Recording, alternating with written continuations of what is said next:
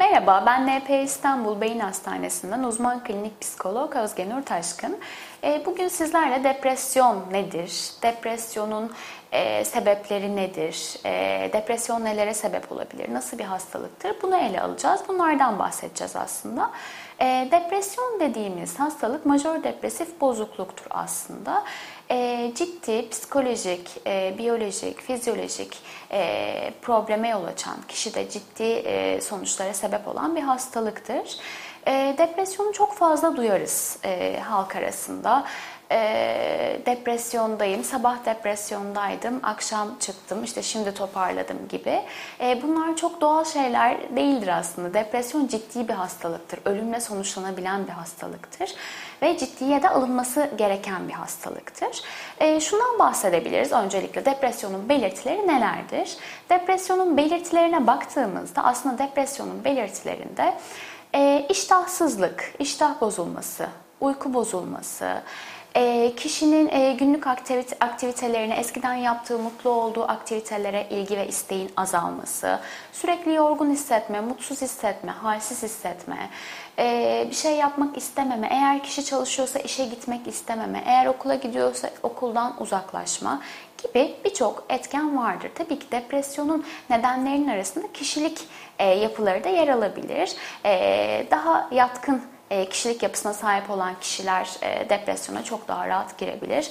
E, bunlara örnek olarak mükemmeliyetçi kişiler verilebilir. Mükemmeliyetçi kişiliklerde yolunda gitmeyen bir şey olduğunda kişi depresyona daha rahat girecektir. Bağımlı kişilikler verilebilir. Bağımlı kişiliklerde de ilişkisel sıkıntılar yaşadığında kişi depresyona daha hızlı girebilecektir. Peki depresyonun nedenleri nelerdir? Bunları ele almamız gerekirse depresyonun nedenlerine baktığımızda e, aslında biyolojik, psikolojik ve sosyal nedenler olmak üzere üç başlık altında e, inceleyebiliriz. Depresyonun nedenlerinin arasında aslında kalıtımsal aktarım, kalıtımsal sebepler de vardır. E, stresli yaşam olayları vardır. Kişinin bir yakınını kaybetmesi, kişinin işini kaybetmesi, e, kişinin yaşadığı stresli olaylar, e, kişinin son zamanda yaşadığı sıkıntılı olaylar depresyonun nedenleri arasında olabilir. Peki depresyona nasıl tanı koyulur? Depresyona kişi kendisi tanı koyabilir mi? E, bu da çok önemli faktörlerden bir tanesi aslında. Genellikle kişi üzüntü halini depresyon zannedebilir. Bu noktada bir uzmandan destek almasında fayda vardır. Depresyonun farklı türleri vardır. Farklı türlerinden bir tanesi majör depresyondur. Majör depresyon dediğimiz depresyon türü iki hafta süreyle sürekli olarak üzüntülü, sıkıntılı, gergin hissetme halidir. E, iki haftadan uzun olduğunda mutlaka bir kliniğe başvurup e, bu bir depresyon mudur, bu bir hastalık mıdır diye e, sorulması gerekmektedir. İkinci depresyon türü ise kronik depresyondur. Kronik depresyonun belirtileri majör depresyon kadar şiddetli değildir. Biraz daha ağır seyreder, biraz daha hafif düzeydedir ama 2 yıl ve daha fazla süren, sürekli süren belirtileri vardır. E, majör depresyon kadar keskin değildir ama majör depresyon kadar da kısa süreli değildir. Çok uzun süren bir depresyon türüdür. Üçüncü madde olarak atipik depresyonu söyleyebiliriz. Bunda da aşırı yemek yeme, aşırı uyuma, e, aşırı e, öfkelilik, aşırı sinirlilik, aşırı gerginlik hali olabilir. Bir diğer depresyon türü olan mevsimsel depresyon. Aslında mevsimsel depresyonla e, bu süre zarfında kliniğimize, hastanemize başvuran kişi sayısı da çok fazla. Çünkü havaların soğumasıyla beraber, e, gün ışığının e, uzaklaşmasıyla beraber depresyon da tetiklenebiliyor. Nasıl tetikleniyor? Kişi gün içinde gün ışığına maruz kalmıyor.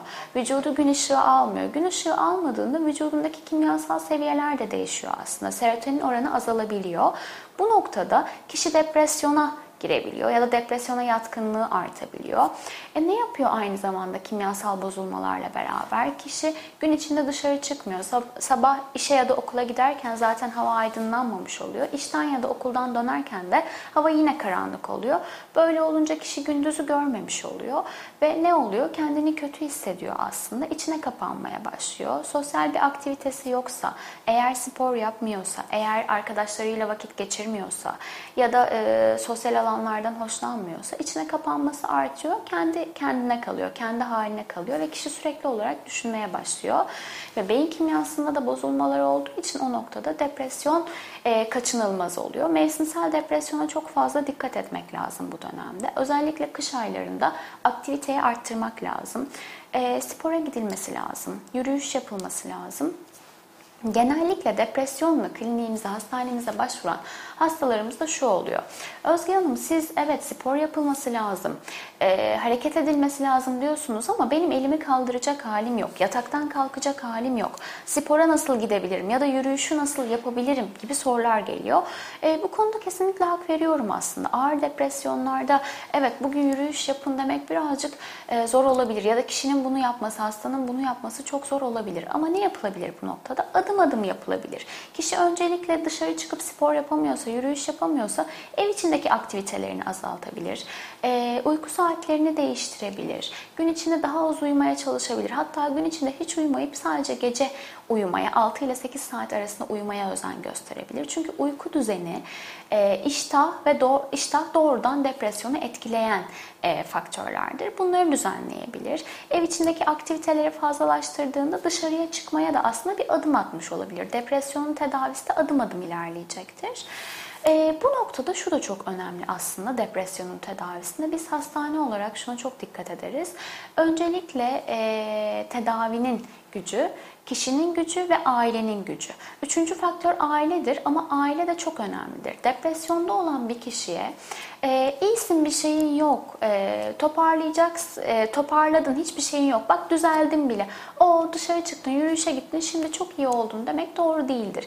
Kişi aslında desteklenmelidir. Evet bir şeyler yapması için motive edilmelidir ya da bir şeyler yaptığında güzel yaptın, iyi yaptın denmelidir ama kişiye depresyon sanki çok basitmiş bir olaymış gibi gösterilmemelidir. Ne var? Herkes üzülüyor. Tek sen mi üzülüyorsun? Tek sen mi depresyondasın?